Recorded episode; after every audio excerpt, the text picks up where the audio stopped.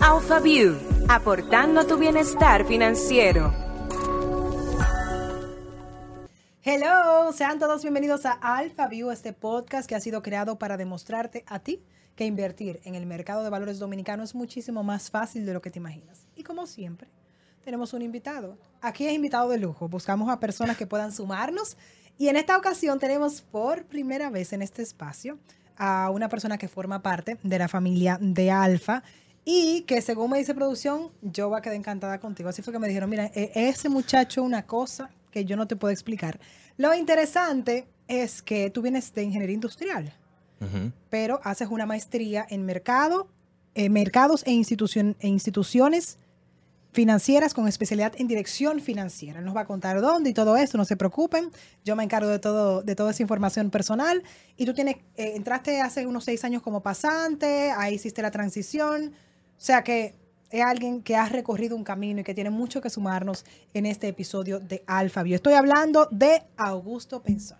Hello. Hola, ¿cómo estás? Bien, ¿y tú cómo te sientes? ¿Todo bien? Feliz de estar aquí. Me alegro que estés feliz. Yo estoy feliz de que tú estés feliz. ¿Viste? Así es la cadena. Tú sabes que nosotros siempre le hacemos unas preguntas a nuestros invitados. Bueno, yo voy a arrancar. Adelante.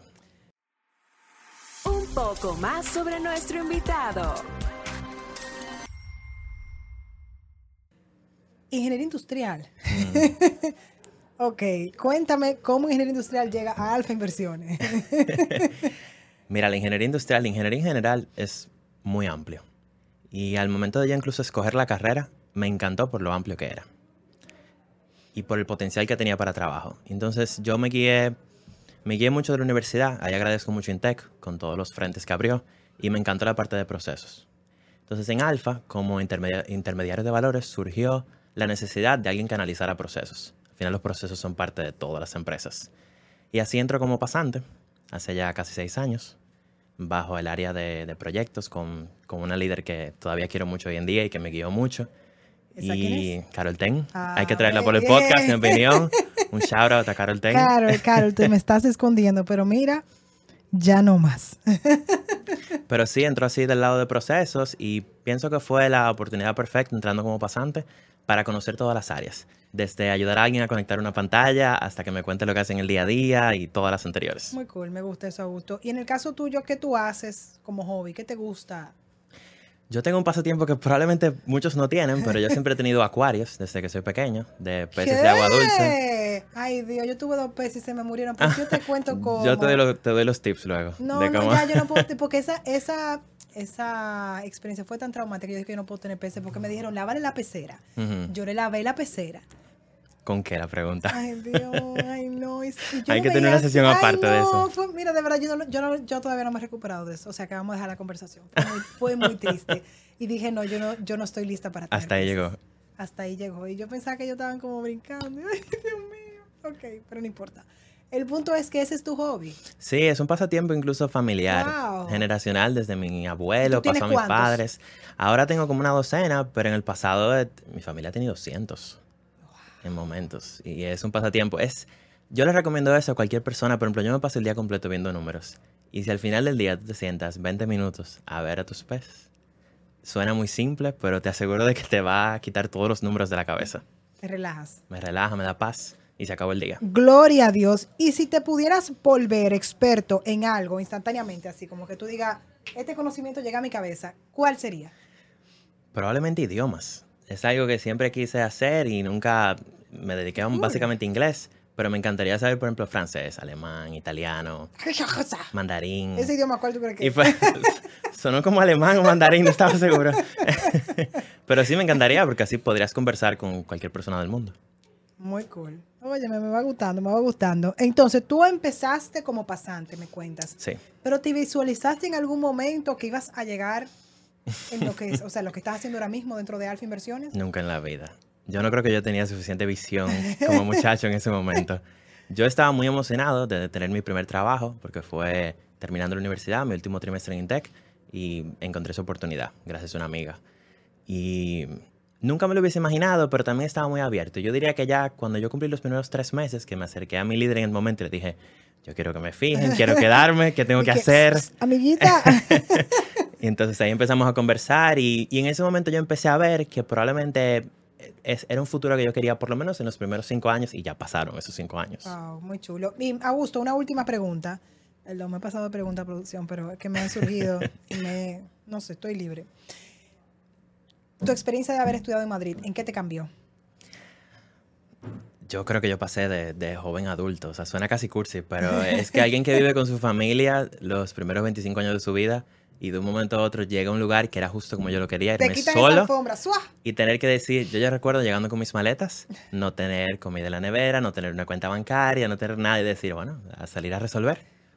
Y así hice, y la mejor experiencia para cualquier persona que quiere independizarse. Muy bien, pues me ha encantado conocer más de ti, Augusto. Yo sé que las personas que nos escuchan y nos ven también, vamos a pasar inmediatamente con el tema que tenemos para este episodio. Es hora de ir al punto de vista. Entonces, como tú sabes, ya el 2023 está a la vuelta de la esquina. Y nosotros creemos muchísimo en recalcar el planificarnos, el enseñar a las personas a tener una vida financiera saludable. Eso es lo que queremos a través de AlphaView. En conseguir que, que en definitiva nosotros lleguemos a ese punto. Entonces, contigo vamos a definir esos, esas piezas claves para lograr esas finanzas personales, eh, personales que estén en el estado idóneo. Yo tengo varias preguntas y con eso vamos a ir guiando a nuestra audiencia hacia la dirección correcta. ¿Te parece? Perfecto. Entonces voy a comenzar con la primera.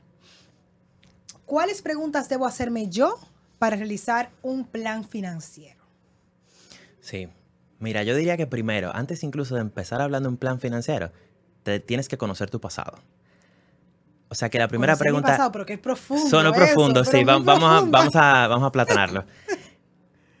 La primera pregunta es, ¿conoces en qué gastas tu dinero? La cantidad de personas que yo conozco que no te sabe decir si están pasados o no, cuánto gastan en súper, cuánto gastan Yo en te voy a hacer un paréntesis. Yo tengo una persona que quiere ir a duro, que no voy a decir su nombre, ¿verdad? que me dijo, pero se me desapareció un dinero. Y yo, ¿pero cómo que se te desapareció? Sí, que yo no, yo no sé, que No yo lo gasté. saben, no Y saben. no fue de que, que 200 pesos. ¿eh? Ujú. Yo digo, pero ¿cómo tú no sabes que gastaste esa cantidad de dinero? Yo es que, es que no sé. Yo dije, no, pero, pero, si, pero si no. Es así y sé que muchos se van a sentir identificados, a todos nos pasa. Yo recuerdo que cuando yo empecé a generar dinero como empleado Como, como hizo Claudia. y, y en el momento yo era, aunque era pasante, yo veía ese dinero como que era todo del mundo. Y, pero uno lo empieza a gastar porque es parte de- del aprendizaje y de esos, voy a decir fallos, pero no son fallos, son aprendizajes. Se aprende muchísimo. Entonces lo primero que yo recomiendo siempre es, yo sugiero que revises un año. Usualmente asumo que muchas de las personas que escuchan son, están bancarizados. Entonces, como estamos bancarizados, usualmente utilizamos tarjetas de crédito. Lo que significa que tú tienes un récord de todo lo que has gastado. Probablemente el 90% de lo que gastas, si no es más, se te va por las tarjetas. Lo que significa que tienes un récord de todo. Solo hay que revisarlo y vas a poder, luego podremos conversar cómo agruparlo, cómo revisarlo. Eh, vas a tener un histórico de todo lo que has gastado, en qué se va, cuáles son tus picos durante el año, la inscripción del colegio, eh, los viajes, lo que sea. Y ahí es tu primer paso antes de hacer el plan. Entonces, eso es lo primero que tú vas a hacer. Primero revisa cómo ha sido tu año. Correcto. Revisa este 2022. Revisa ok, el 22. perfecto. Ya lo revisé el 2022. Ya me di cuenta que me fui de boca. Me fui de boca. o me di cuenta que soy una persona que ahorra mucho. o que hice que- bien, claro. Que hice bien, que hice bien, que quiero repetir. Que quiero repetir. Entonces, a partir de ahí. Segunda pregunta, ¿cuál es tu objetivo para el 23? Ay, Dios mío. Entonces, ese objetivo, Esas preguntas que ustedes lanzan, La que, gente- son, que son financieras, pero son como tan filosóficas, como cuál es el no, yo te lo, te lo aterrizo bastante. La gente siempre piensa que un plan está atado 100% al ahorro. Y no es cierto. Tu plan es tu guía. ¿Cuál es tu meta del año que viene? Yo quiero ser una persona que vive en un apartamento simple y viaja por el mundo seis meses al año. Perfecto. Tú quieres tener una persona que tenga familia y quieres invertir en la educación de tus hijos. Bueno, mi- mi- También yo- perfecto. Óyeme, úsame, me- úsame de ejemplo, que yo soy una mujer transparente. Mi plan este año para el 2023 es en mi casa, amueblar mi casa. Perfecto. Entonces, probablemente el- el- la inversión que hagas en eso va a ser muy distinta a la que yo haría. Entonces, no significa que un plan es bueno ni malo. Es bueno para ti o bueno para mí. Entonces, ese objetivo nadie debe dejarse juzgar de otro. Es un objetivo muy personal, probablemente es lo más personal que vas a ver en el año completo. Es algo también que debes ver, en mi opinión, primero individualmente y luego incluir a tu pareja para ver si, en caso de que haya, para ver si, si cuadran. Entonces, definir qué quieres. Y ahí recalco mucho porque sé que muchas personas a veces se sienten mal. Ah, es que o no ahorré lo que quería o no hice tal cosa. La decisión es tuya. Yo siempre voy a recomendar que tú ahorres y luego lo veremos más adelante. Pero el objetivo debes plasmarlo tú y tú eres responsable de cumplirlo. Y me gusta que tú digas eso. Obviamente, como, como siempre decimos en los episodios, vamos a inculcar en las personas la, la, la inversión, porque entendemos que es un pilar importante para unas finanzas saludables. Pero me fascina, porque quizá este año lo que tú dices, quizá este año yo, mi amor, acabo de tener una relación larga, tóxica, y yo lo que quiero viajar, es una realidad. Entonces, óyeme, si eso es lo que yo quiero este año, es válido. Es, válido. o sea, no, no, todo el tiempo tenemos que estar planificado con la misma estructura que, que, la mayoría de las personas que están en nuestra edad o en nuestras circunstancias. O sea, cada quien tiene un sueño de su vida. Sí, que yo quiero que la gente sienta que cuando se sienta a revisar su plan, que sea algo positivo. Sea, no tiene que ser algo negativo. me de, me senté a revisar. café que yo tengo aquí. me senté a revisar mi plan, me fui de boca en todo, no quiero ni verlo, no lo voy a revisar por seis meses. No. Si no puedes ni siquiera organizarte con lo que te gusta, nunca vas a llegar a la inversión. Entonces, organicémonos con lo básico y luego entonces damos el salto. Tú me acabas de, esto es luz que yo estoy recibiendo aquí. Tú me acabas de, de demostrar una realidad. Si no disfrutamos el proceso de crear nuestro plan financiero, entonces hay problema. Si nos trae solamente sufrimiento pensar cada cosa que tenemos que pagar, si no hay algo que nos dé como felicidad, entonces hay problema. Así es. Entonces, claro, por eso es que yo veo el dinero como una carga, como, como una situación que me estresa y que me, y que me entristece. Pero tienes que buscar algo dentro de ese plan que, te traiga eh, eh, alegría. Incluso dentro de una situación negativa, piensa que tienes un año con muchos compromisos, muchos problemas familiares, financieros, lo que sea. Ve el plan como la forma para solucionarlos, o al menos solucionar una primera etapa. Entonces, incluso dentro de lo negativo puedes encontrar algo positivo. Oye. Me poco a poco. No, poco a poco. Me, encanta la visión que estás dando a la hora de construir, porque le estás conectando a las realidades de cada quien. O sea, no, no somos iguales. Y, nosotros le tememos mucho. Te digo nosotros porque estoy del otro lado. Yo soy comunicadora, yo soy la artista, yo soy la que piensa en la vida, la emocional. Entonces, cuando tú me hablas también de, plan, de pensar en mi vida, de pensar en lo que yo quiero, de vivir a mi ritmo, de respetar mis procesos, tú estás hablando mi lenguaje. O sea que tú y yo estamos conectados. Muy chévere. Hay otra cosa más que uno debe tener en cuenta a la hora de, de hacer este plan, porque perfecto, ya yo entendí lo que ha pasado, ya yo voy poniendo prioridades. ¿Qué, a partir de ahí, ¿qué tú recomiendas? Mira, ahí es donde ya cuando conociste tu pasado y definiste tu objetivo, entonces vas a empezar, yo diciéndolo simple, a jugar un poco con los números. ¿Qué significa eso? Si ya viste que usualmente tú gastas, recuerdo cuando Dayana en un episodio mencionó la regla 50, 30, 20, el porcentaje que sea, la distribución, vamos a asumir eso como un ejemplo, el 50% tus necesidades, 30% deseo y 20% ahorro. O el porcentaje que te dé, ponte tú que te dé horrible a ti, porque es tu primer año organizándote. Perfecto, ya conoces la realidad. Entonces ahora empieza a decir, ok, en base a mi objetivo, que va a ser muy distinto por persona, ¿cómo yo tengo que ir ajustando esa distribución para que al cierre del año yo logre lo que yo quiera? Eso puede ser, mira, yo, como dijiste, me fui de boca en salidas, en viajes de fin de semana, ok, voy a ajustarlo así o no, mira, yo me sobró de este lado, estoy cumpliendo mi meta de ahorro, me voy a ir en vez de un fin de semana al mes, me voy a ir dos. Pero ahí es donde empiezas a ajustarlo. Entonces, cuando ya tienes eso y empiezas a construir tu primer borrador, entonces vas a decir, ok, ¿cómo lo voy a monitorear? Y ahí empieza la conversación del Excel y la, y la gente coge miedo. Pero bueno, lo veremos poco a poco. Pero ahí yo siempre digo que ahí debes definirte cómo lo vas a supervisar. Yo siempre sugiero que mínimo sea una vez al mes.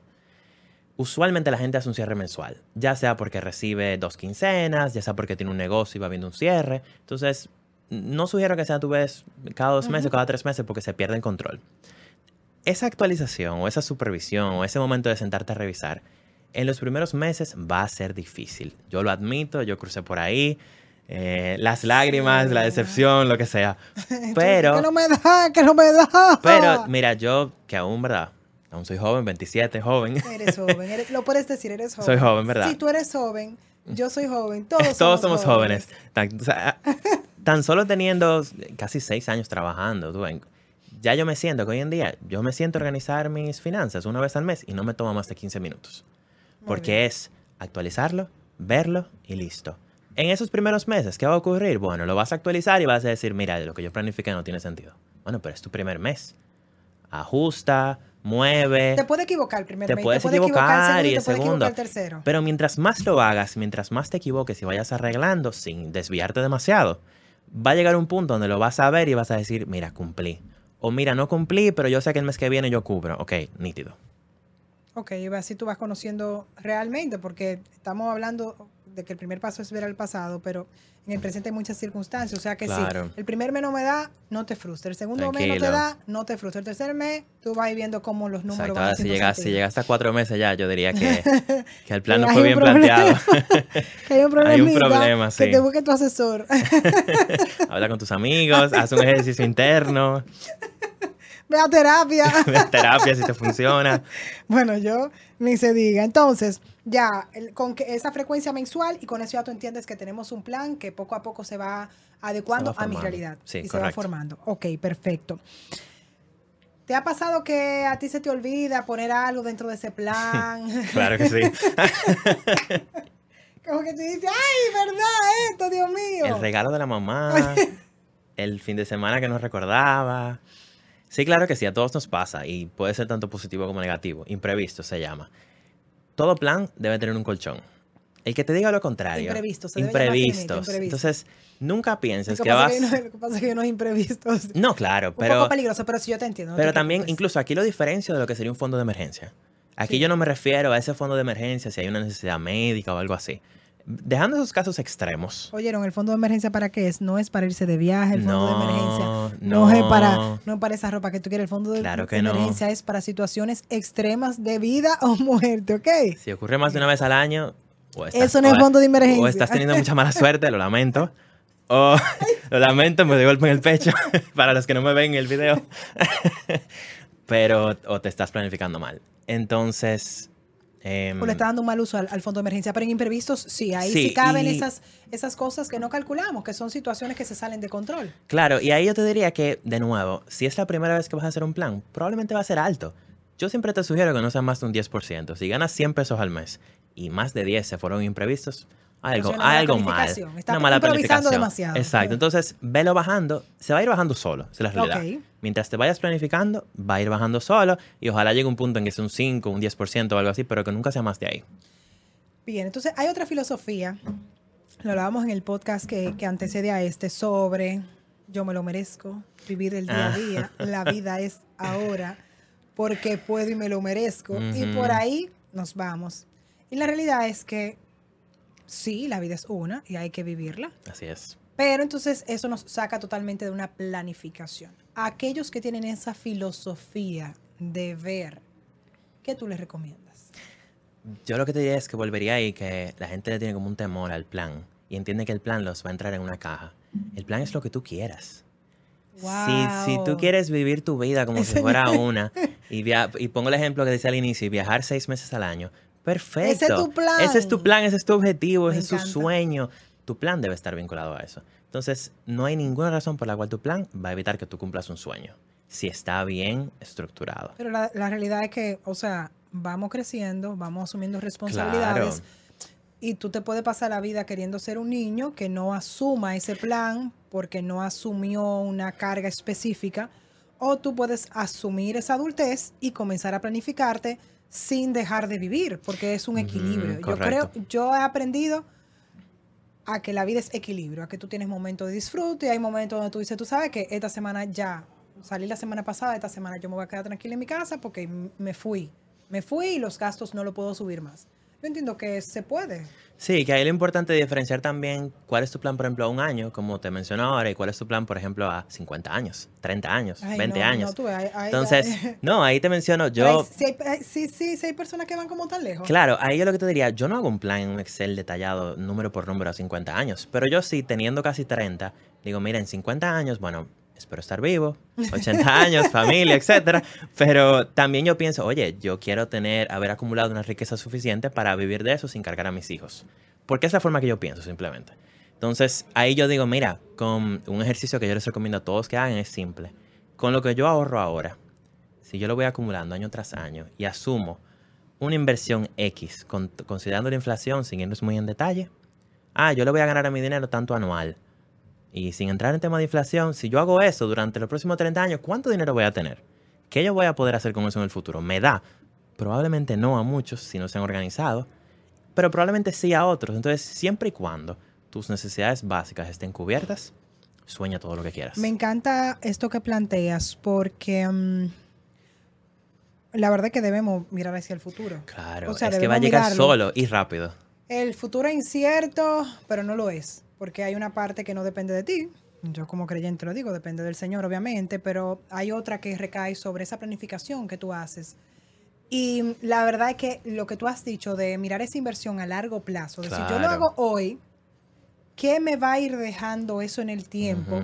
Eso hasta te, mm, te da energía, te da ganas de invertir más, porque tú dices, wow, míralo, este poco que yo hice aquí, mira lo que yo lo puedo transformar si continúo esta dirección y mira cómo eso me puede servir para yo en mi vejez tener seguridad, porque tenemos que trabajar para eso, para, para, para convertirnos en, en seres autónomos en todo momento de nuestra vida y la vejez es justo ese, esa sensibilidad se da en esa, en esa etapa de nuestra vida. Entonces, me ha encantado eso. O sea, como quizá no mirarlo de que, de que, que No, de aquí a no, 50 número años si voy a tener una casa en fulano, que No, todo no, aquello. no. No, yo no sé de aquí a 50 años.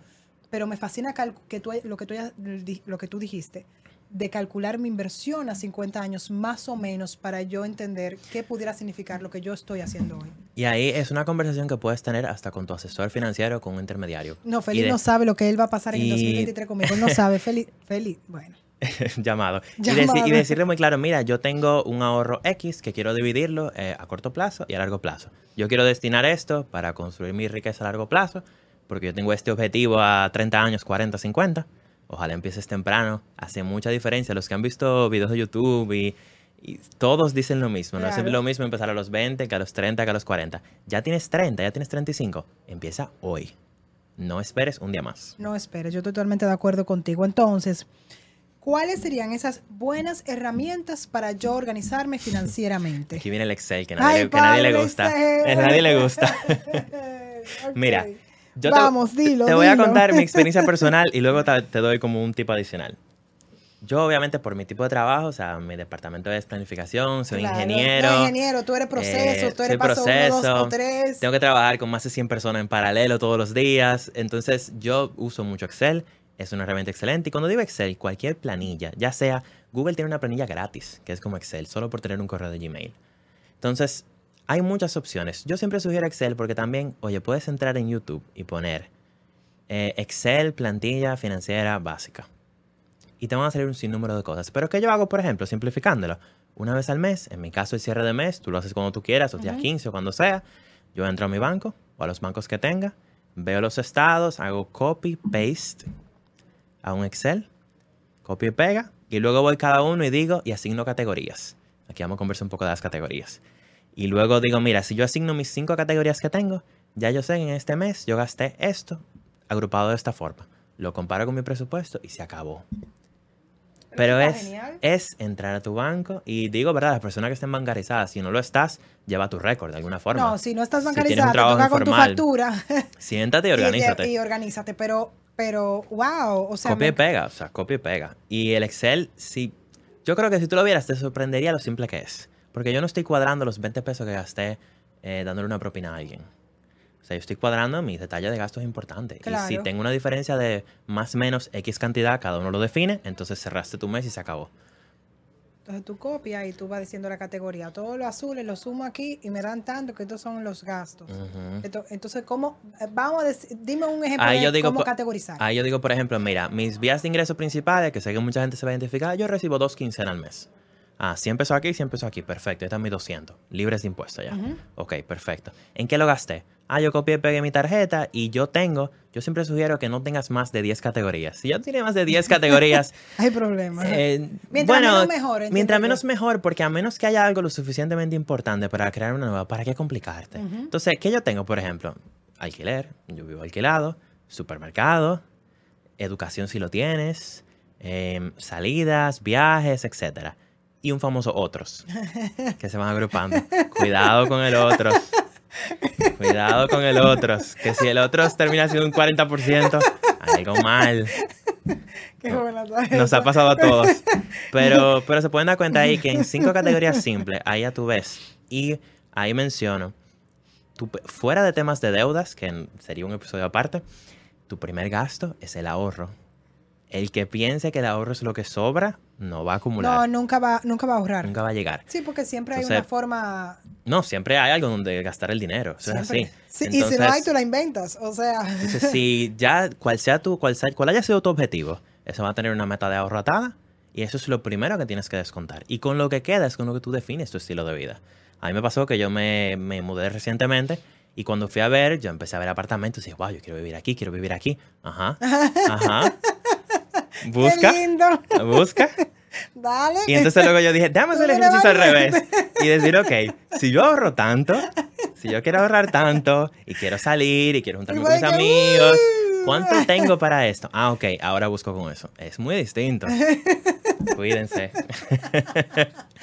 Tú saliste, mi amor, por esa puerta y tú dijiste, tú a ver lo que voy a buscar. Tú vas a ver. dijiste, "Da Ajá. un momentico. Y así con todo, así con el colegio de nuestros hijos, con lo que sea, el carro. Sí, que tú- yo- yo Aplica quiero para poner- todo. Yo quiero poner en tal colegio, quiero tener tal vehículo. Claro, y cuando pero- salga los cálculos, lo que te Ujú. significaría, y como tú dices, lo que tú sacrificas por los ingresos que tú tienes, Y ahí tú decides qué invertir, qué es importante para ti. Y ahí no juzgo, cada persona es distinta. cada quien tiene su, su, Su prioridad. sus prioridades. Correcto. Tiene su esquema de qué es importante y qué no. Entonces, eh, ahí tú vas a tener esos gastos fijos y esos gastos variables y tú decides, como tú mencionaste, cuidado con los otros. Cuidado con los otros. Ese va a ser el nombre del episodio. Cuidado con los otros. Ok, ¿y algún, algún consejo que tú nos puedes dar a nosotros para controlar los gastos? Mira, es, es disciplina. O sea, al final del día es disciplina. Es, hay muchos consejos que te pueden decir, mira, eh, revisa diariamente lo que se cayó, lo que cayó en tu tarjeta, eh, monitora- monitorealo de esta forma, pero al final tú sabes lo que estás haciendo. Cuando tú sales a un restaurante y tú pasas la tarjeta, tú sabes si tocaba o no. Entonces, número uno, Yo creo que tú sepas, Augusto, que a veces uno no sabe. Ah, depende de la hora de la noche. O sea, pero- a veces uno no sabe. No, no, es que a veces es que uno tiene un desorden tan grande que uno no sabe. uno no Claro, sabe. pero por eso paso número uno, conocer lo que estás gastando. Claro. Ya estamos donde yo conozco, estoy Ya claro, bien, revisé mi último año, no hay excusa. Entonces ahí ya ya no hay sé. tema. Ahora, eh, también te diría que ahí es importante ver el tipo de vida que tienes. Si tienes una vida en familia, tus finanzas deben incorporar a tu familia. Y ahí le digo una experiencia propia, desde que yo soy pequeño, mis padres me involucraban en todo. Obviamente, mientras más uno crece, más te van involucrando. Pero siempre era, mira, estamos en esta situación, ahora podemos esto, ahora no podemos esto. Y así desde pequeño, tú aprendes en cabeza ajena. Cuando tus padres se equivocan, tú aprendes. No hay que esperar crecer para No, cometer todos todo- esos errores. No, y sobre todo tú entiendes también que la vida, la situación económica eh, varía. Claro. O sea, altas y bajas. Así y es. tú aprendes a que hay momentos donde se puede y momentos donde no se puede. Porque cuando te crían en una burbuja, es un problema. Y cuando te crían también austeridad, eh, eh, es un problema. Entonces, entender eso, como que mira, ahora se puede, ahora no se puede, ahora podemos hacer esto. Si tú logras como adulto entender esa realidad y organizarte, lo que va a pasar es que con tus hijos tú vas a darle el mensaje correcto. Si no te sanas financieramente, tú le vas a pasar esos a, a tus hijos y van a vivir, van a ser niños o en burbujas o en austeridad. Y eso te marca también. O sea que, mira, la salud financiera es salud emocional. Completamente, sí, tiene un componente emocional. Y ahí es importante también mencionar a los hijos, que es muy importante para que incluso la riqueza cruce las generaciones. Cuando digo riqueza, no es ni poco ni mucho dinero. Es lo que usted Es tenga. lo que tengas. Sí. Que no se pierda de una generación a otra. También ahí estar en la misma página con tu pareja. Sé que hicieron un episodio, creo, de cuentas mancomunadas, Sí, incluso. De inversiones. O sea, así como tienes una cuenta bancaria eh, mancomunada con otra persona, así puedes tener tu cuenta de inversiones. Entonces es tan importante que estén en la misma página, que tengan el mismo objetivo, aunque ya los detalles cada uno, tú ves, se vaya Claro, por la vida. manejando. Pero es muy importante estar en la misma página con, con tu alrededor. Entonces, ya yo tengo mi plan, ya yo sé, ya yo estoy en este momento perfecta. ¿Cuál sería el próximo paso? Bueno, ahí llega la parte ya de ejecución.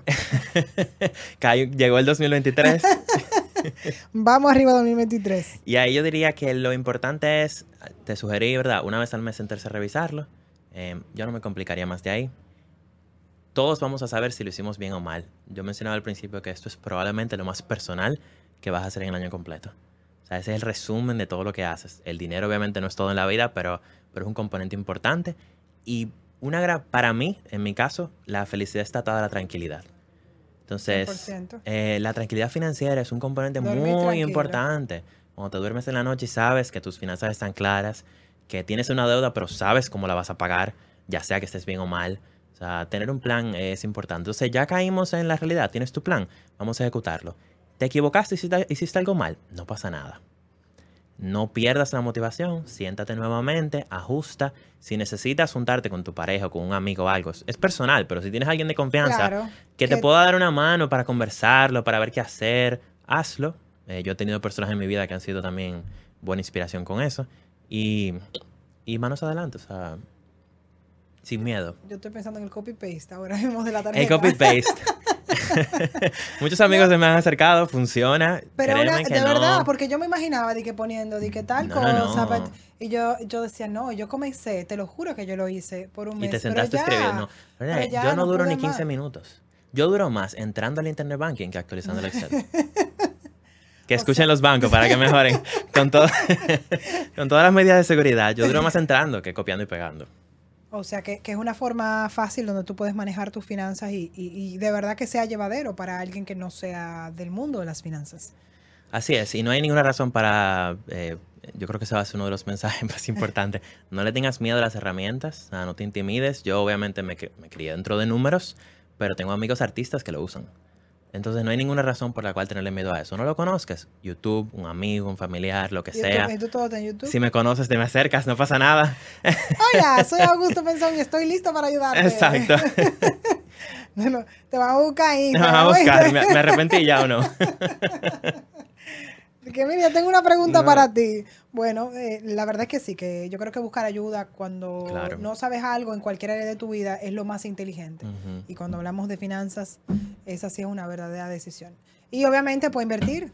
O sea, con, con, lo, con Ese es ese, el- con ese dinerito, usted Es el a próximo paso. Es el próximo paso. Ya ahí hiciste tu plan, ejecutaste, tienes, yo no diría que nunca menos de seis meses, ahí entran los asesores discutiendo. No voy a, no soy asesor profesional. Muy bien, eso le dejamos a mi, corredores, mi opi- que están mi peleando. opinión, mi opinión simplemente, pero en mi caso, oye, ya duré seis meses, estoy organizado. Perfecto, llegaste a la inversión. Nosotros tenemos, ya han habido muchos episodios de eso, pero hay muchos productos simples, incluso tipos de cuenta como el Alfa Express, que voy a promocionar Alfa a propósito. Tenemos un tipo de cuenta Express que, oye, con una cantidad bien pequeña y sin muchos documentos, lo básico, puedes abrir una cuenta y conocer un producto simple. Y lo primero que yo les recomiendo a la gente, no entres en nada complejo. Invierte 100 pesos, ganaste 105, o sea, llegaste a 105, ganaste 5 y lo recibes en tu cuenta y dices, wow, subí 5 pesos. Primera vez en mi vida que invertí, recibí el dinero, ok, ¿qué es lo próximo? Me encanta. Y, y, y eso es muy chulo. Una de las herramientas que tiene Alfa es, es la página donde tú puedes ver esa inversión tuya, cómo va creciendo. Correcto, y pues- la verdad es que cada vez que entro y veo como que, wow, mira lo que estoy Esa grafiquita como subiendo, esa, esa grafiquita subiendo. Entonces, como, wow, y yo no estoy haciendo nada.